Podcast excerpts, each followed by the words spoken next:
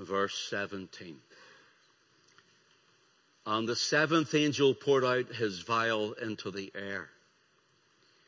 And there came a great voice out of the temple of heaven from the throne saying, It is done.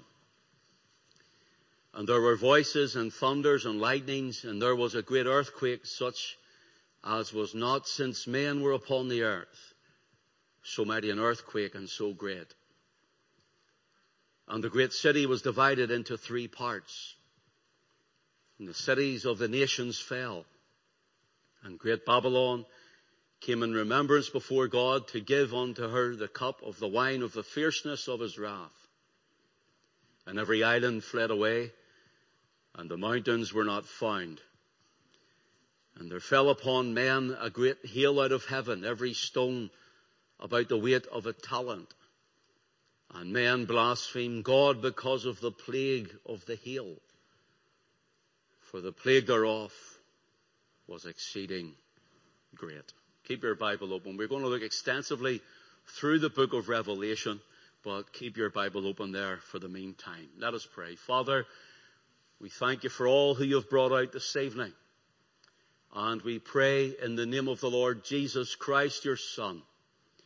Lord, that all who would be here would hear your word, would be challenged and would be awakened unto the days that we live in and that which is coming upon the earth and our nation. We pray, O oh God, that you would speak to hearts this evening. And if there's one or some here that does not know your Son, the Lord Jesus Christ, as their own Lord and personal Savior, we ask you, Father, that you would speak through thy word and let them have the urgency and the calling of the Spirit they need to be born again, saved by sovereign grace and washed in the blood of the Lamb. We thank you and we praise you, we worship you and we adore you. And now, Father, we pray you would settle us Lord, to hear and receive thy word. For Jesus' name's sake we pray and ask it. Amen. In verse 17 we have the seventh angel. This seventh angel has yet to be. But I believe that it is soon to come. It is yet to be, but it is soon to come.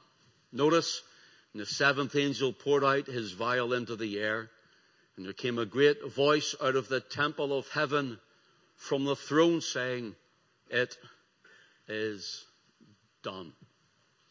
Now the seventh angel is mentioned throughout the book of Revelation.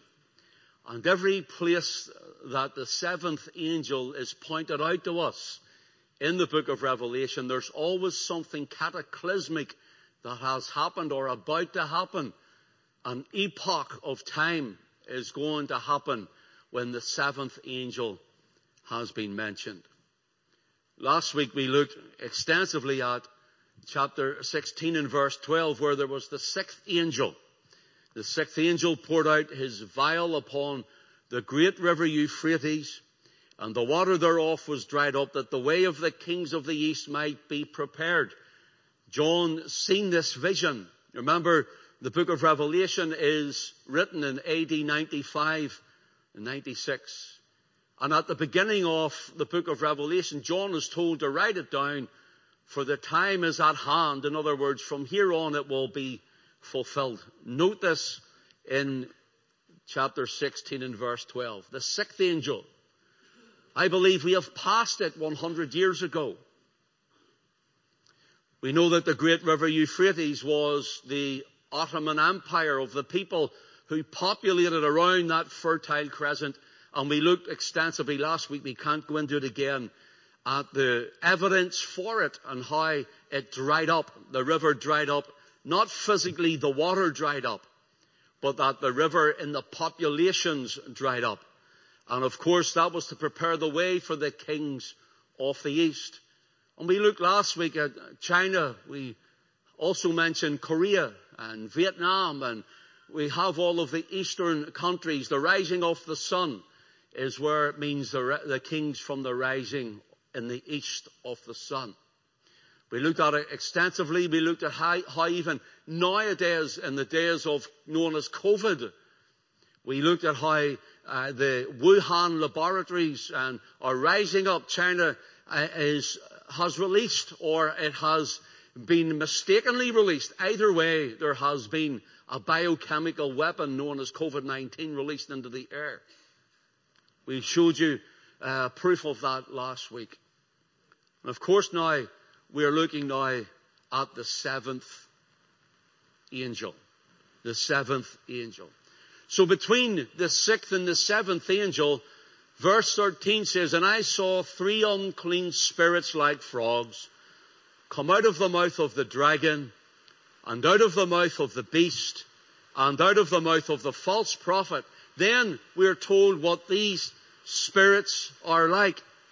What they are, what type of spirit they are in verse 14. For they are the spirits of devils working miracles which go forth unto the kings of the earth and of the whole world to gather them to the battle of that great day of God Almighty. Then the Lord Jesus warns us, Behold, I come as a thief. Blessed is he that watcheth and keepeth his garments, lest he walk naked and they see his shame. And he gathered them together into a place called in the Hebrew tongue Armageddon. This is the valley of Esdraelon, and we talked about that last week also. Now, we are somewhere before the seventh angel. We are living in the days that are perilous times Paul spoke of. We are living before the outpouring of the vial of the seventh angel. The six angels which go before all pour their vials out either on the land or on the sea or in the rivers and so on. But the seventh angel poured out his vial into the air. It was airborne. I believe we are living around these times and the Lord has warned us that we must be ready for His coming, that we must be saved for the coming of the Lord. These three unclean spirits like frogs are the dragon, the beast and the false prophet. And we see in our nations and in, in the world today all of the lobbyist groups that gather together and I can't help but wonder, is the Lord actually gathering them, even though they are from different lobbyist groups across the nation, is the Lord gathering them together like bundles when He'll send forth the angels in the time of harvest? Think about this. What do they all have in common? They have communist, atheist, Marxist ideologies in common. And so the man and the woman unsaved and still with this ideology uh, will be bundled together with every other Christ rejecter. The three unclean spirits like frogs is told the, the, the dragon, the beast, and the false prophet. First of all, the dragon is symbolized as the devil himself. The dragon is atheistic communism, humanism, Marxism, and such alike. The beast is the World Economic Forums. The beast is the World Economic Systems. And the beast has a woman, a whore who rides it, which is Romanism. And of course, every other apostate Protestantism together. Here we find there are those who are in Protestant denominations and other places and churches and call themselves Protestant. Protestant, but they do not preach the gospel of saving grace. They deny the virgin birth, some of them.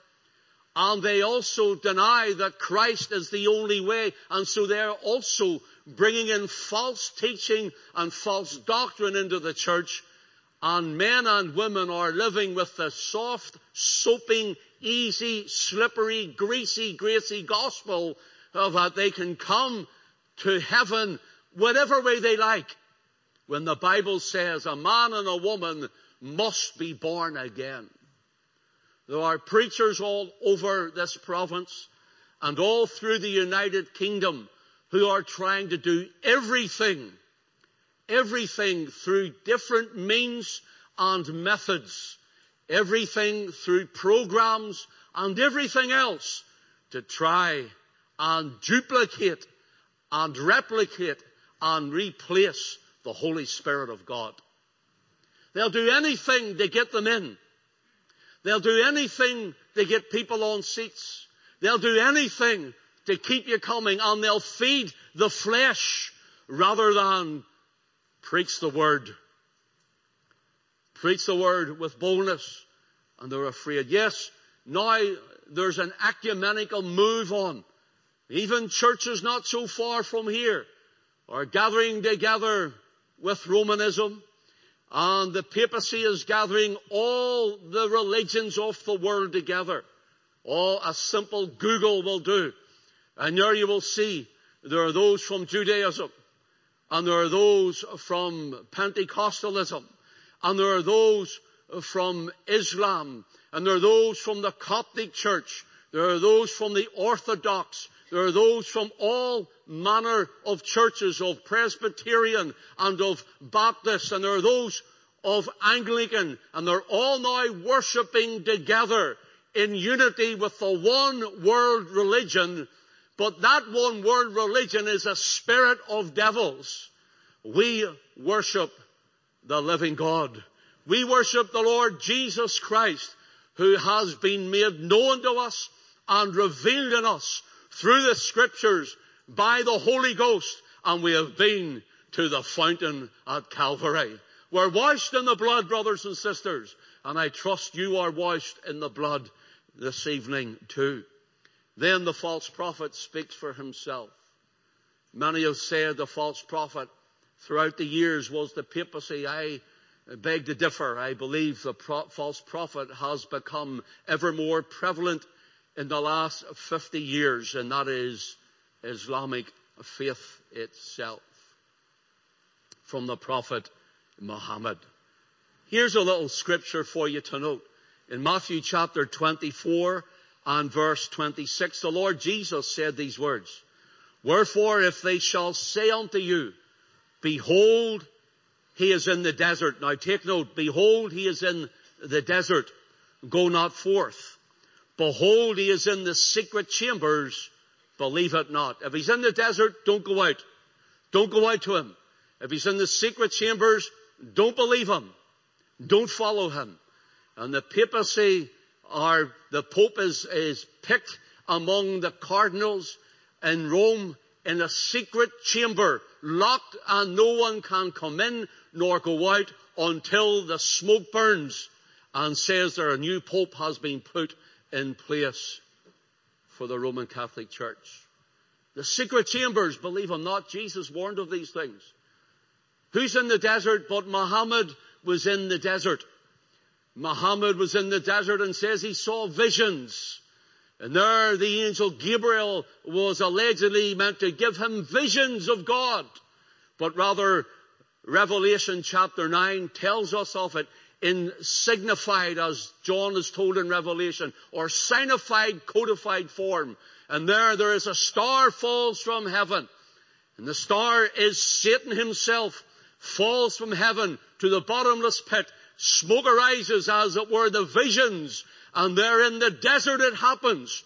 And it is the devil called Abaddon and Apollyon. And that is the visions that Muhammad did see.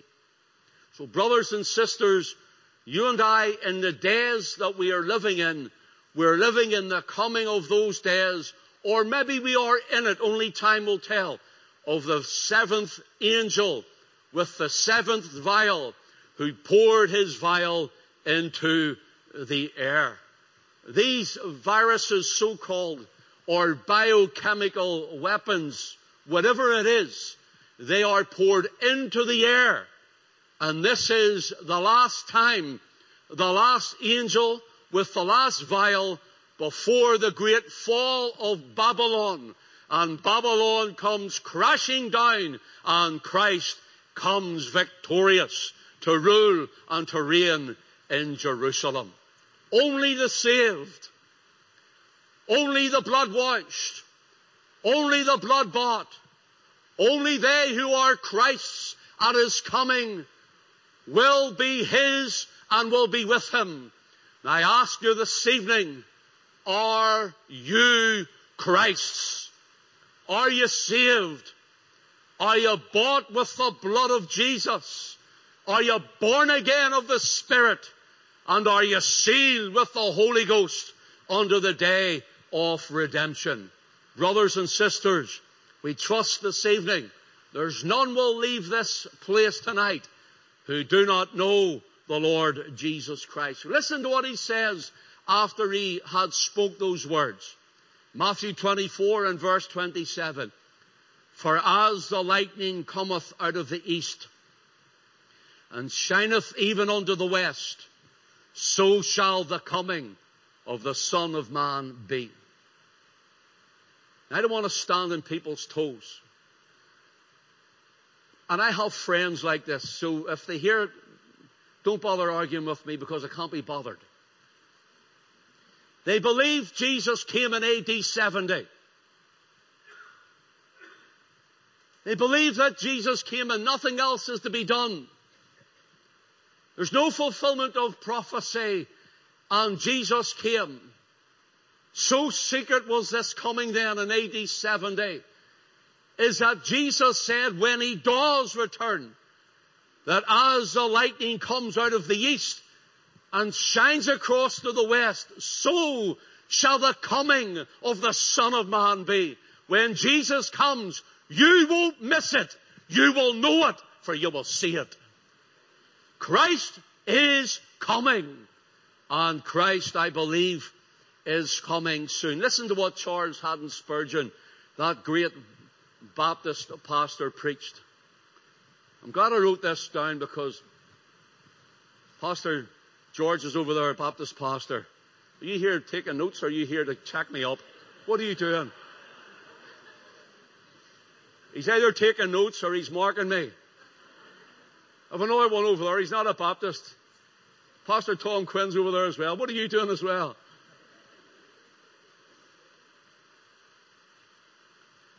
Take note. Charles Haddon Spurgeon says, Christ's coming will be sudden, startling, universally visible, and terrifying to the ungodly. Terrifying to the ungodly. So in Revelation 16 and verse 14, it says, which go forth unto the kings of the earth and of the whole world to gather them to the battle of the great day of God Almighty. Do you know what this tells me when I read this? Here's what I have wrote just in the flyleaf there of my Bible where it says in verse 14, to gather them to the battle of that great day of God Almighty, I put a little arrow to it and I wrote, God wins. God wins. It's His battle. It's Christ's day. They've already crucified him. And he rose again the third day. And he's coming not to be crucified again, not as the Lamb of God again. He's coming as the Lion of the tribe of Judah again. And he's coming to rule and to reign again. God wins. What side are you on? What side are you on? Take note. The Saviour's warning was, Behold, I come as a thief. Revelation chapter 3, if you will, turn with me, please. Revelation chapter 3.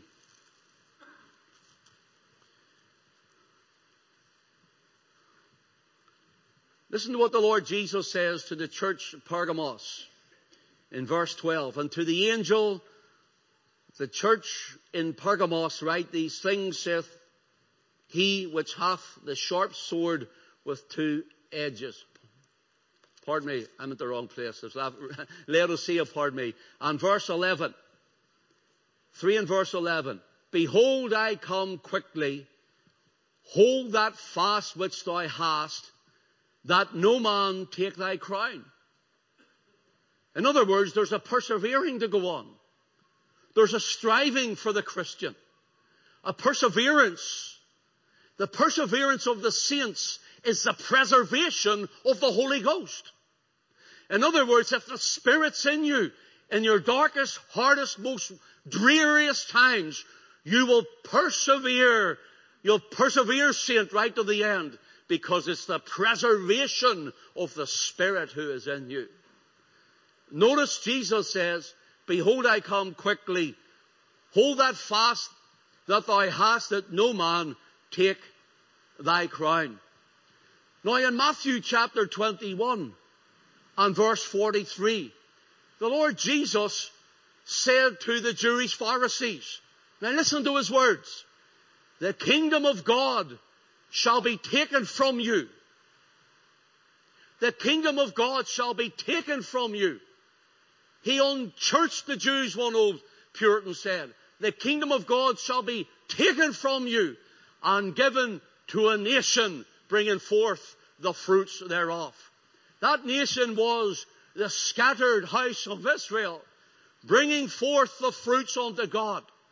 And now coming to the last days, Christ will come again, and his feet in that day will stand upon the Mount of Olives. Take note. When Jesus says, Behold, I come quickly, hold that fast which thou hast, that no man take thy crown. When Jesus says in Revelation 16 and 15, Behold, I come as a thief, he's not saying he's coming secretly, but quickly. Not quickly as in soon, but quickly as in suddenly. He didn't say, I'm coming in a few years. I've already been. Remember the book of Revelation was written in AD 95, 96.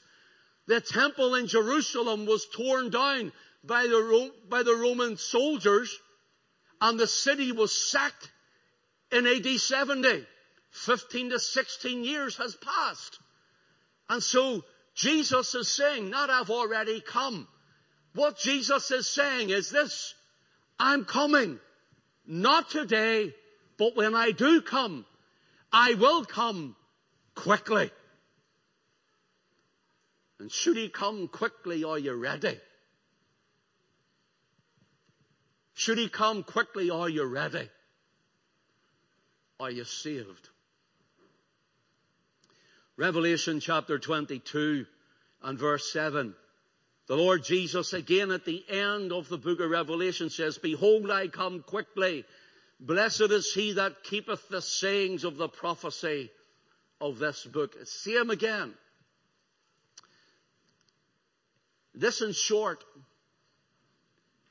is saying that Christ is coming and those who are redeemed, saved, blood washed and blood bought are to be up and doing Notice, if you're saved and blood washed and blood bought, you're to be up and doing, up and serving, overcoming. We say, well, I'm overcome by the blood of the Lamb. Yes, that's true. Overcoming Satan and sin. Yes, that's true. But they overcame him by the blood of the Lamb. Listen, and by the word of their testimony. And they loved not their lives unto the death. And sadly and tragically, the church is falling into disrepair. And the coming of the Lord is ever at hand. He's coming, first of all, for his own, the redeemed and the blood washed, who are up and doing the overcoming saints of God. My brothers and sisters, in the day in which we live, the communist, Marxist, liberal, leftist, godless, lobbyist woke society, which is funded by those who are Jews, who say they are Jews and are not, but are the synagogue of Satan according to the Lord Jesus Christ. Funded by the Soros and the, uh, the, the Bilderbergers and, and the Rothschilds and the so ons, all from a, a Jewish alleged background, and they say they are, they are Judahites and they are not, but Edomites more than anything else and are from the synagogue of Satan according to the Lord Jesus Christ. Notice those who say they are Jews are not, but are the synagogue of Satan. Listen, i.e. the elitists, the globalists, the banking cartels and families, the one world government trying to build a new world order, a revived Roman Empire, the other antichrist spirits of devils. They look the part, they sound apart to humanist thinking, to humanist thinking. The BLM, the Black Lives Matter, of course Black Lives Matter. But every life matters. And those who are in charge of BLM, they are out and out Marxists from their own words. They have been trained in communism and what they're doing, they're setting race against race and people against people. And they are splitting the nation. It's a communist ideology. It's a new world order, one world government ideology. Do you know what it means, what they say? Out of chaos, order. In other words, they create chaos. And look at us, how good we are. We're going to bring order and love with everyone when really they've caused the chaos. Antifa is the same. Antifa is the same. Notice here, they are antichrist spirits. They're spirits of devils. And they look the part. And it all sounds good. And it all seems good. But they're too familiar because it's all of a familiar spirit. All of the philosophies promoted and forced into our Christian society by the enemies of Christ can be summarized in and have been cloaked by the supposed ideals. Guess where from? The French Revolution. Stay with me to approve this. In fact, I believe if you go to Revelation 16 when you go home and read the first angel, I believe that was the outpouring upon Europe at the French Revolution. I can teach you that, but that's something else. Notice this. The French Revolution had a slogan. Liberté, égalité, fraternité. It's still France's motto today. It means freedom and equality. Sounds familiar, doesn't it? Brotherhood. Britain was soon to be uh, entrenched with a French Revolution style. And John Wesley, the great Methodist minister, with his brother Charles, John preaching, Charles writing the great hymns, they went up and down on horseback the length of the country preaching. And they were kicked out of churches. No one wanted to listen to the sanctification preaching of John Wesley. Kicked out of churches, kicked out of towns, kicked out of villages. They, they, they actually went into a field and, and there, John Wesley, he preached in a field and somebody let a bull loose on him. They hated the man. But the man was raised up by God. Because the salvation of thousands of souls turned men and women who had been duped by this antichrist revolutionary spirit. And there they were saved by sovereign grace. And there they were washed in the blood. And England done a turnaround from a French style revolution and God had received the glory. Brothers and sisters, what does Ulster need? What does the United Kingdom need? What does Ireland need? Ireland needs a mighty move of the Holy Spirit in His church. Listen, you want revival? It doesn't start out there. It starts in you. And it starts in me. It starts when we stand up, stand up for Jesus. It starts when you and I get the grips with the Word of God. When you and I get into the place of prayer and deem it fit to be at our place of worship and fellowship and outreach to make sure that men and women without fear or favour hear the unsearchable riches of Christ and are saved by grace through faith in Him and washed in the blood of the Lamb. That is revival. Starts in the church, but listen, the church is dying. It's dead. dead. It's merely dead because they've been listening to dead, lifeless preaching. There, there, there preaching.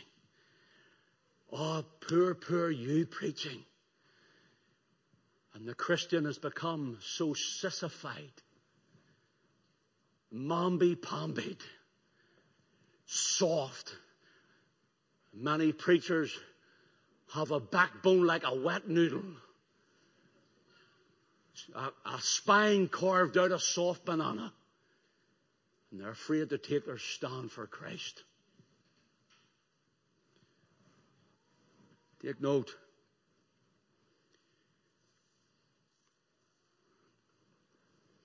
These are all fine, these things, all these systems. When this godless approach and Antichrist spirit claims, really claims in your life and mine, in the church life, when this godless Antichrist spirit claims that which is Christ's, it's time to say no. No. Yes, render unto Caesar the things that are Caesar's, but unto God the things that are God's. Take note, brothers and sisters.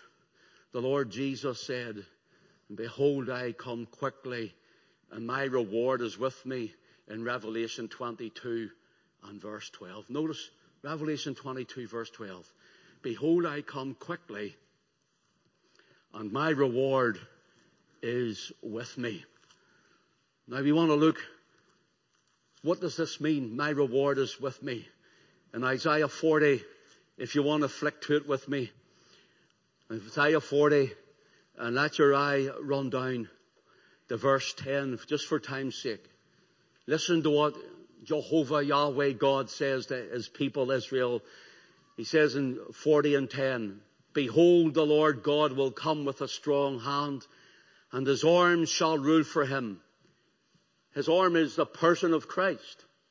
Shall rule for him. Christ is coming to rule. Behold, notice his reward is with him and his work before him. And he shall feed his flock like a shepherd. And he shall gather the lambs with his arm and carry them in his bosom and shall gently lead those that are with young. Notice here, the Lord says, his arm the Lord Jesus Christ, in other words, the mighty arm of the Lord made bare will come. And He will rule. The Lord Jesus Christ will rule. And His reward, the Lord Jesus Christ, the Son's reward is with Him. And in Revelation chapter 22, and verse 12, the Lord Jesus says, And behold, I come quickly, and my reward is with me. And my reward is with me. Oh, to that day when the saints of God will stand before Him. I wonder, will we be embarrassed before Him because of our lack of service and faithfulness? Or will we receive reward at the bema seat of Christ? Someone once prayed, Lord, on that day there'll be many beamers at the bema. Beamers at the bema. In Isaiah 62 in verse 11, the same again, behold the Lord hath proclaimed unto the end of the world. Say ye to the daughter of Zion, behold, thy salvation cometh. Behold, his reward is with him and his work before him. Here again it is mentioned twice, a double mention. A witness of the coming of Christ. By the way, behold thy salvation cometh. The word salvation is the word Yeshua. And it's the exact same word as Yeshua. Yeshua is the name for Jesus. Behold, Jesus is coming and his reward is with him. So now we must go back and look quickly at the seventh angel. The days of the seventh angel. That's my introduction. And the days of the seventh angel, I try not to be as long as it was last week. I think, I think there's some still chewing on what I said last week and It's going to take them a while to get through it, so I don't want to go too complicated. Don't worry, there's no big numbers and all tonight, really. In Revelation 16 and verse 17, the angel poured out his vial into the air. Now the number seven in scripture means perfection and completeness. Perfection and completeness. The number seven is used 735 times in scripture. 735 times. That is in the proper translation of the scriptures. And if we include how many times sevenfold and seventh is used, then 860 references are used for the number seven. The book of Revelation, for example, seven is mentioned 54 times. 54 times. We have the examples of there are seven churches, seven angels to the seven churches, there are seven stars, seven seals, seven trumpets, seven thunders, seven plagues, seven spirits of God, God, and seven lampstands, and so on. So seven is prevalent right through the book of Revelation. So notice, first one, the first days of the seventh angel. In scripture, it is given to note, as I said, the number seven, given to denote perfection and completeness. For example, if you'll turn with me to Revelation chapter 1. While you are, I'll get a drink.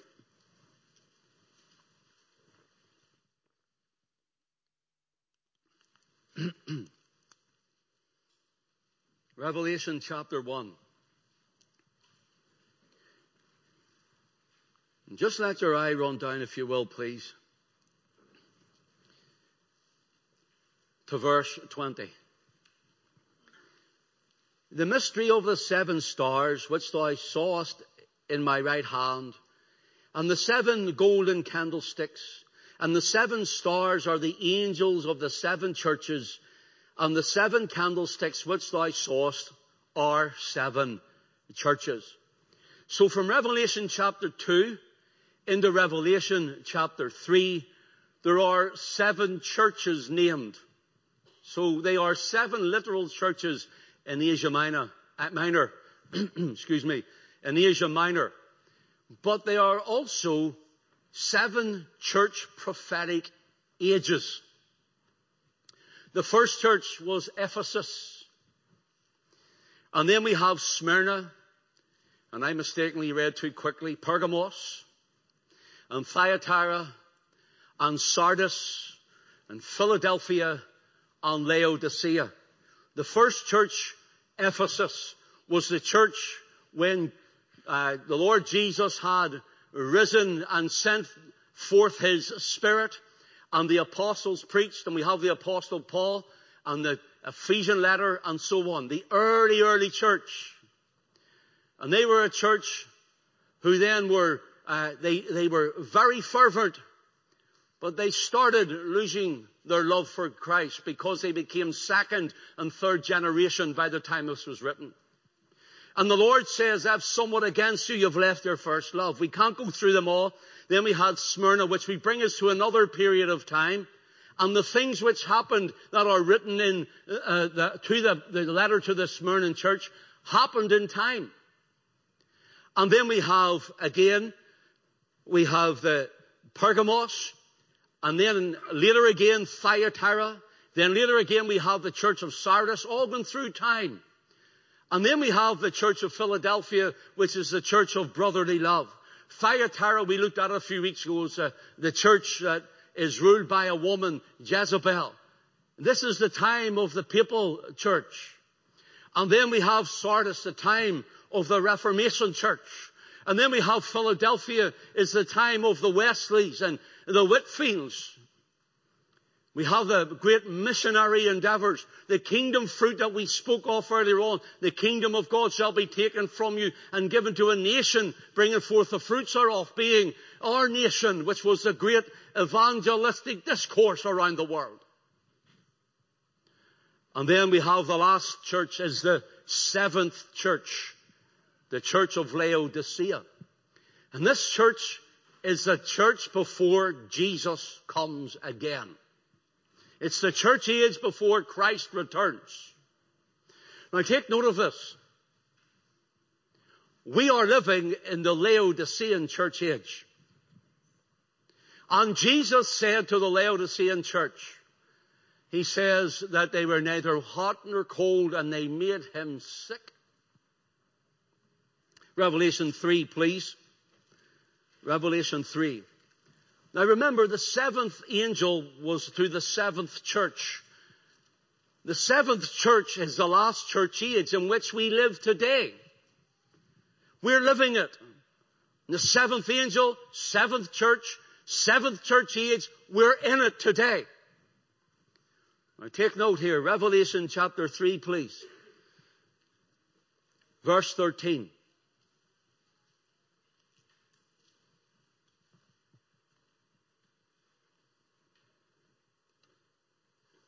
He that hath an ear to hear, let him hear what the Spirit saith unto the churches. And unto the angel of the church of the Laodiceans write, These things saith the Amen, the faithful and true witness, the beginning of the creation of God. I know thy works. Notice that thou art neither cold nor hot. I would that thou wert cold or hot. So then, because thou art lukewarm, and neither cold nor hot, I will spew thee out of my mouth. Jesus says this church age makes him sick. You know why? People think neither cold nor hot means, well, if I'm lukewarm, I'm doing all right, aren't I? No, you're not. It means refreshingly cold. Refreshingly cold. There was a river ran down and it was, it was, uh, there was a, a gully that they brought the water in. What's the word I'm looking for? The gully. Anyway, they brought the water, and by the time it came from the mountain, it was cold and refreshing. By the time it got through the city, it was lukewarm, and no one could really drink it. Neither was it warm enough to be any of use to bathe in. Jesus, looking at this, he says, See this water, your spirituality, last time, end time church, this is what you're like to me. And if I was to drink that water, he says, I would spew it out of my mouth. Church, because we're in the Laodicean church age, it doesn't mean to say that we, whether you're Kilkeel Baptist Church, whether you're a Maranatha Church, whether you're CET Church, it does not mean to say we have to live like a Laodicean saint. We are to overcome and occupy until He comes. Now take note of this in chapter 3 and verse 20. Here's what the Lord says to the end time church. Behold, I stand at the door and knock. If any man hear my voice and open the door, I will come into him and sup with him and he with me.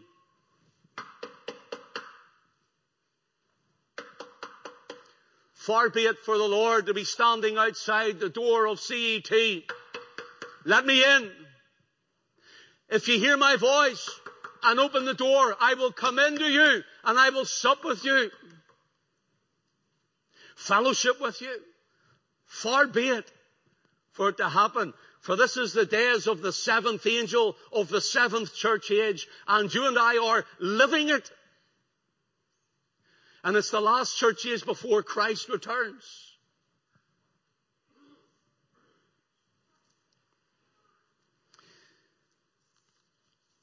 Will you turn with me, second, seventh, days of the seventh angel, Revelation chapter 10, please.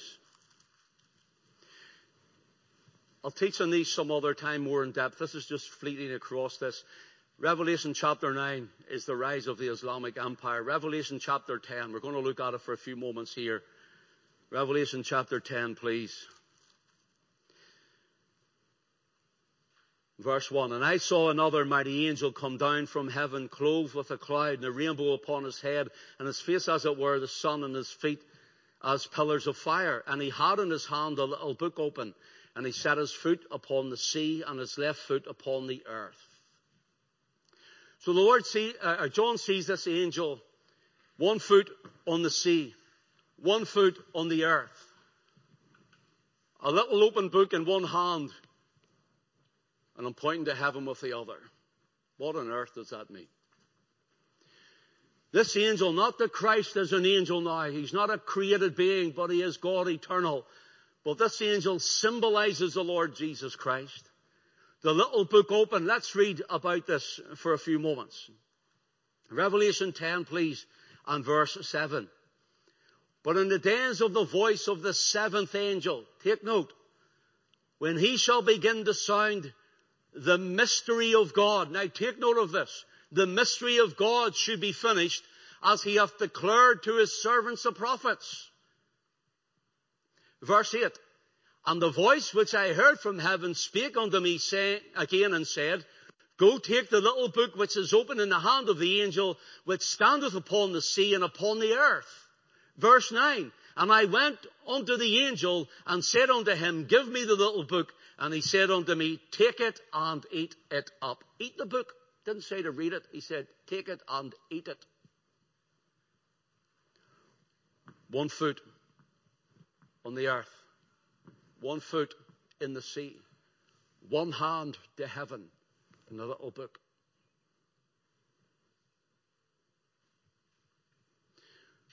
This little book came from heaven. This little book is a book which you must take to self. Take it, he says. And this little book must be eaten. This little book was opened and this little book is still opened. If you want to know what the little book is, there's it there. It's your Bible. It's the Word of God. And this then shows in prophecy the Protestant Reformation when Martin Luther cried, the just shall live by faith. Here the little book open, the Word of God which came from heaven. This book you have, brother and sister, this book is the mind of God to the mind of man. When I read this, I'm reading the mind of God to the mind of man the mind of God to you and I this evening and hear this angel with the mind of God gives a little book.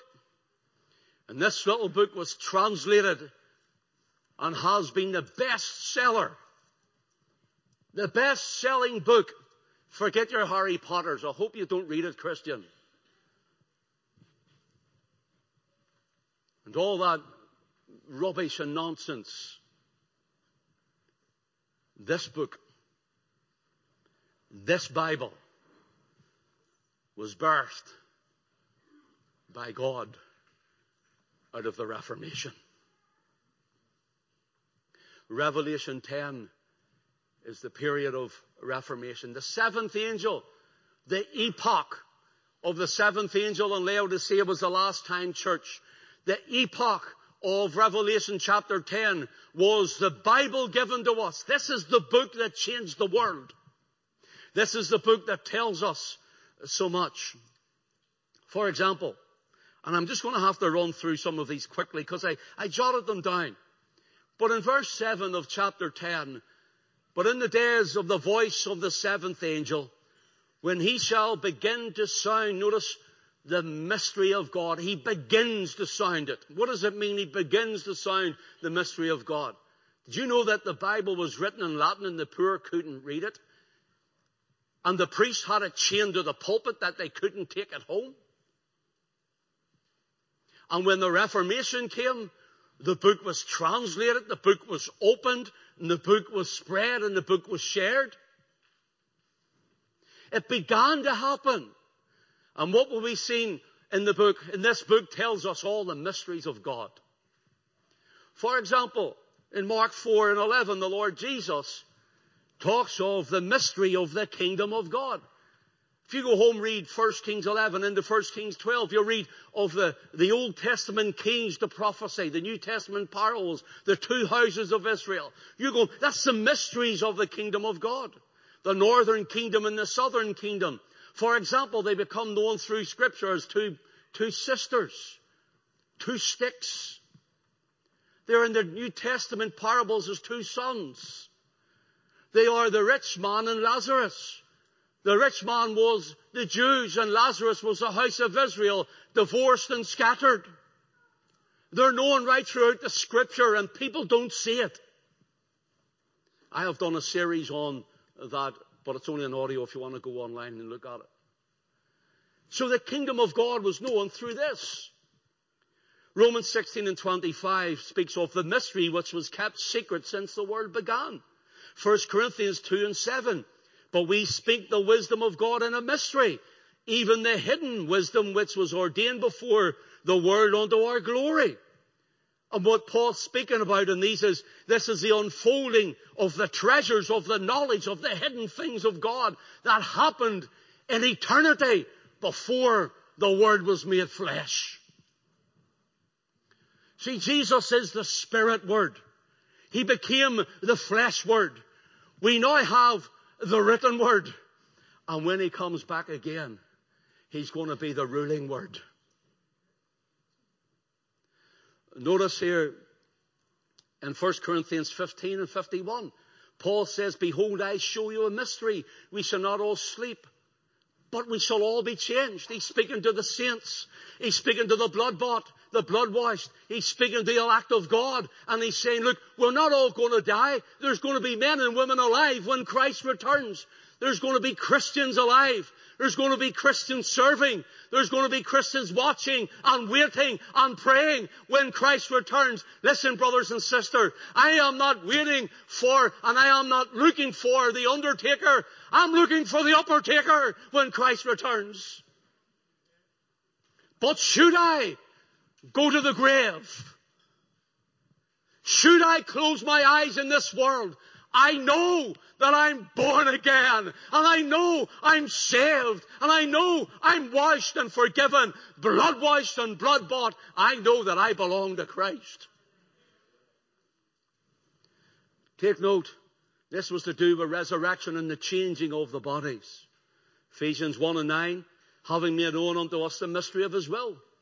Ephesians 3 and 3, how that by revelation he made known unto me the mystery, Paul says, Ephesians 3 and 4 speaks of the mystery of Christ.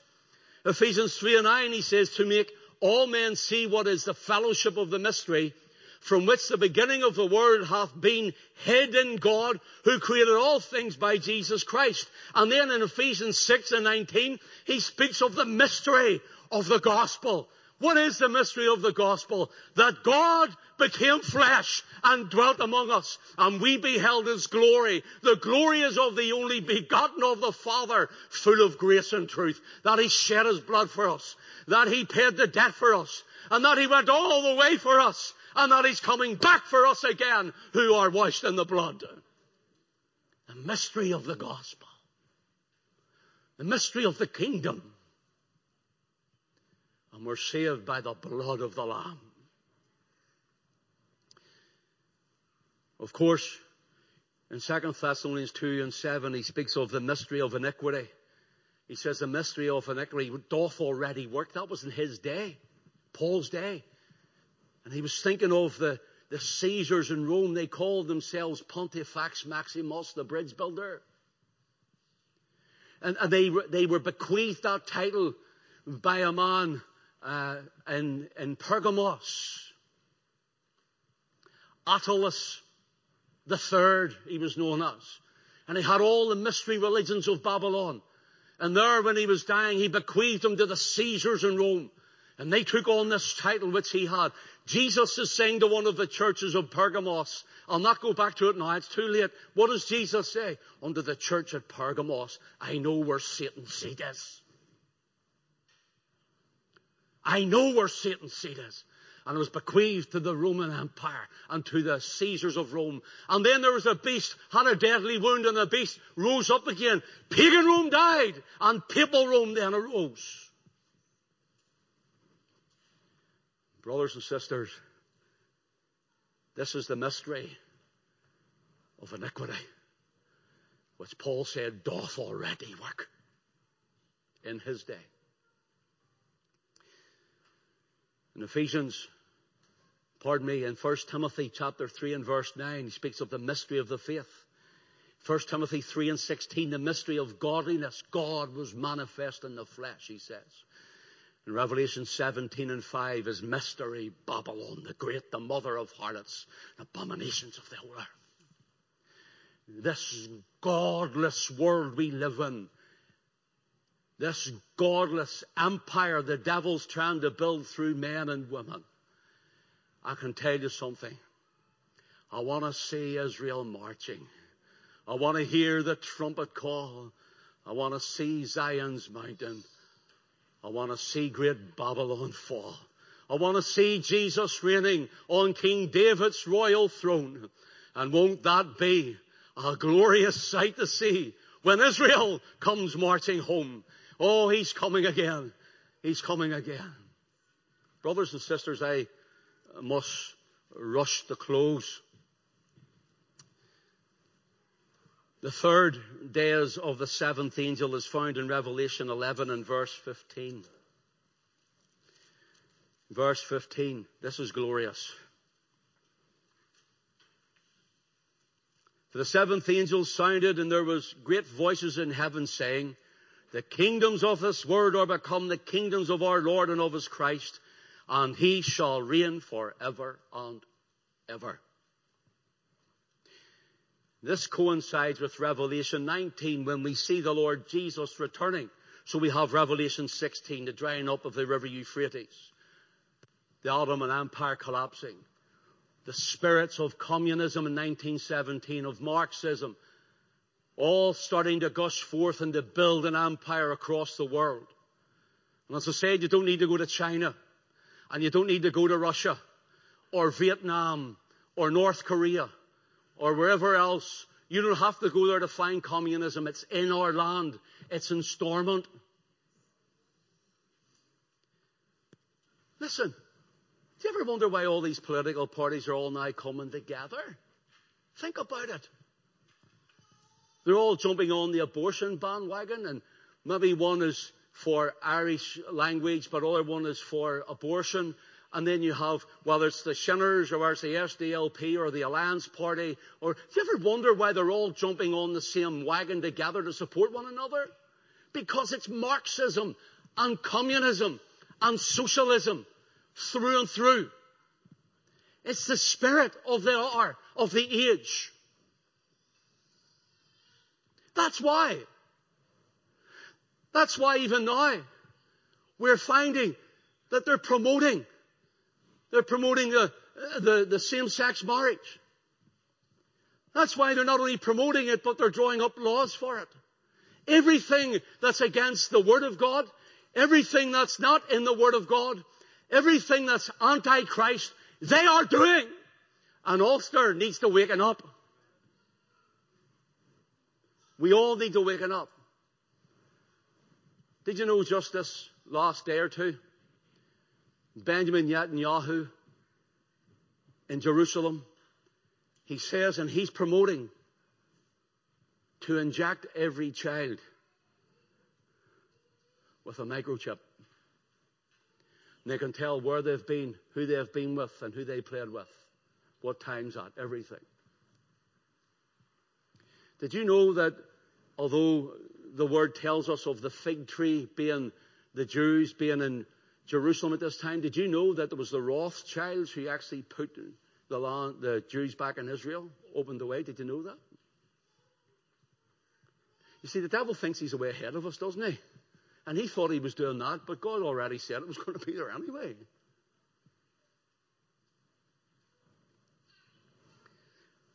I'm going to have to race here because time's slowing. Thank you for your attention. So, Revelation 11 the kingdoms of this world are become the kingdoms of our Lord and of His Christ. And then in Revelation 19, it's the coming of Christ. So it seems as though He's come, and then Revelation 19 again.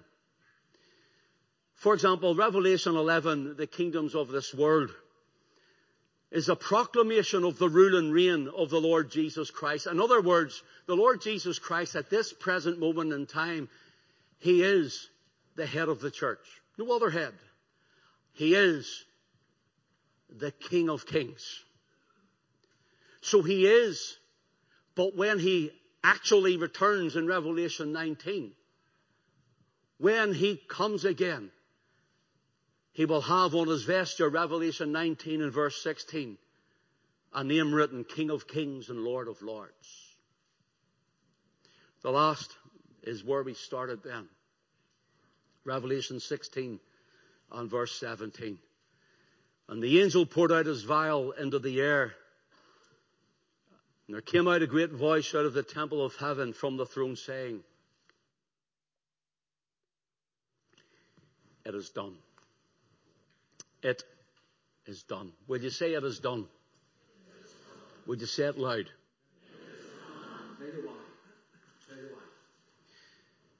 In Revelation 21 and verse 6, it says these words, And he said unto me, It is done. I am Alpha and Omega, the beginning and the end. I will give unto him that a thirst of the fountain of water of life freely. Notice it is done. And in Revelation 22 and verse 6 it says, And he said unto me, These things are faithful and true. And the Lord God of the holy prophets sent his angel to show unto his servants the things, listen, this is in Revelation 22, the things which must shortly come to pass. Now AD 70 is gone, so it can't be as already passed, as we said but neither is it thousands of years in the future, most shortly to come to pass. Daniel is the bookend told to close the book. In Revelation, he says, open the book for the things are at hand. So the angel who poured out his vial into the air and cried, it is done. These it is done is in the same tense in John 19 and 30 when the Lord Jesus Christ hung on the cross and bled for you. And he cried, It is finished. It's the same tense. Our sins were paid in full.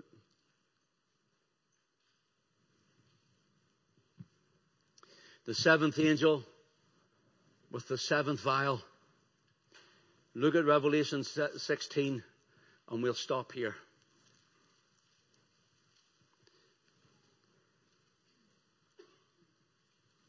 The seventh angel poured out his vial into the air, and there came a great voice out of the temple of heaven from the throne saying, It is done. And there were voices and thunders and lightnings, and there was a great earthquake. Such was not since men were upon the earth. So mighty an earthquake and so great. And the city was divided into three parts. And the cities of the nations fell. Notice, and great Babylon came in remembrance before God to give, to give unto her the cup of the wine of the fierceness of his wrath. This is Jesus we're talking about. No gentle Jesus making mild, lovey dovey. He loves everybody and everything and he'll be alright with whoever you are and the way you live and you're still going to get into heaven. Do you know that Jesus everybody has the idol of? That's what he is, an idol. This is Jesus here. The fierceness of his wrath. And every island fled away, and the mountains were not found, and there fell upon men a great hail out of heaven, every stone about the weight of a talent. And men blasphemed God because of the plague of the hail, for the plague thereof was exceeding great. Here's the thing. This final war with this angel, first of all, it's spiritual. I'll Write it down. I haven't time to go through it. Verse 13. It's spiritual. It's global. Verse 14. It's physical, verse 16. It's powerful in verse 20 and this aerial, verses 17 and 21. Notice the great city, Babylon, was divided into three. There's the beast, the dragon, and the false prophet, all Babylon. But now the city is divided into three. If you read on chapters 17 and 18, it speaks of Babylon coming down, ecclesiastical Babylon, every foul and false religious spirit. Governmental or political Babylon. And then commercial Babylon. Every one of them coming down. Verse chapter 17 and 18. Chapter 19. Heaven is opened and there's one comes on a white charger and his name is called the Word of God, the King of Kings and the Lord of Lords. Do you know the Old Testament prophet Zechariah tells us? There's going to come a time when men's holes will burn in their sockets, their eyes will melt in their head. Has anybody ever heard of Little Boy and Fat Man? Anybody? You'll know what I mean when I tell you. Little Boy on the 6th of August 1945 was dropped in Hiroshima. Fat Man on the 9th of August 1945 was dropped in Nagasaki in Japan. And it is estimated in three days up to a quarter of a million souls perished. Perished. To give you a little bit of a help what that is like, that is like one and a half times the whole population, one and a half times the whole population of the whole of County Armagh in three days. Armagh City, all the townlands, Richhill, Tandragee, Portadown, Craigavon, you can go on and on and on, snuffed out in three days.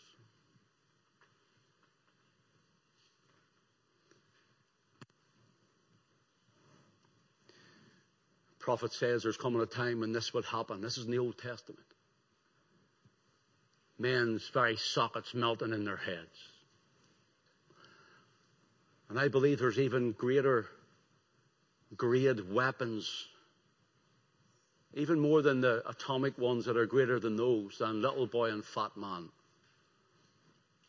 Whatever they are, I don't know. But I can tell you, there's going to come a time when they're going to be released. The nations are going to be convulsing again. They are convulsing.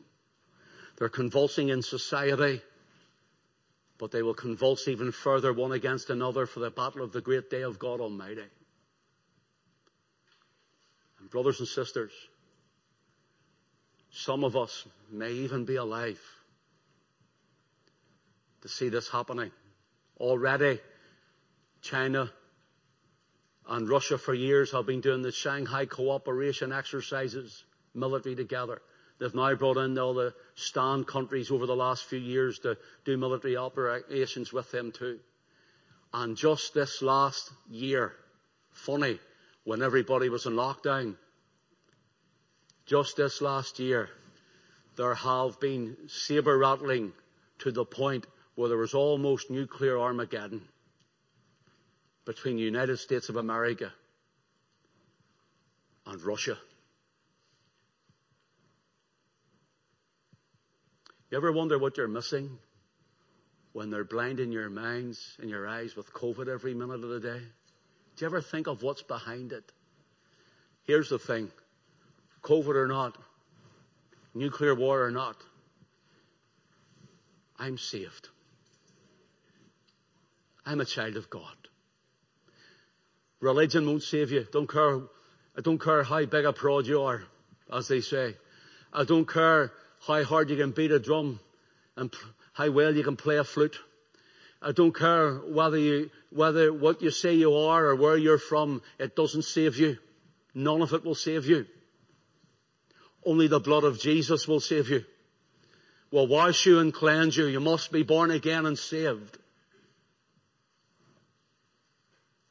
Doesn't matter whether you're a Roman Catholic and you've been to Mass all your life. It doesn't matter if you've uh, been through and you've had money paying over money, hand over fist, to make sure your loved ones get out of a so-called purgatory. It doesn't matter how many mass cards you have and all of these things. It doesn't matter. It doesn't matter how many times you've come to Christ Encounters Tabernacle and it doesn't matter how many times you've been to church in your life. It doesn't matter how many times you've even read the Bible. Listen, John was told, he says, the word came from heaven. He was told, take it and you can take it. He says, but eat it. Take it in. And it's the entrance of the word that giveth light. Are you saved and ready for the coming of the Lord? Are you born again? God bless us all this evening. I've taxed your minds for two weeks. I've taxed my own mind for two weeks. I'll think I'll maybe see, well, see how the Lord leads me next week. I'll maybe go a bit later. I don't know. When I say later, I mean less taxing. But then if the Lord gives me something, I'll bring it anyway. Maybe do a series through Revelation sometime. And I'll show you it. Team, would you come up?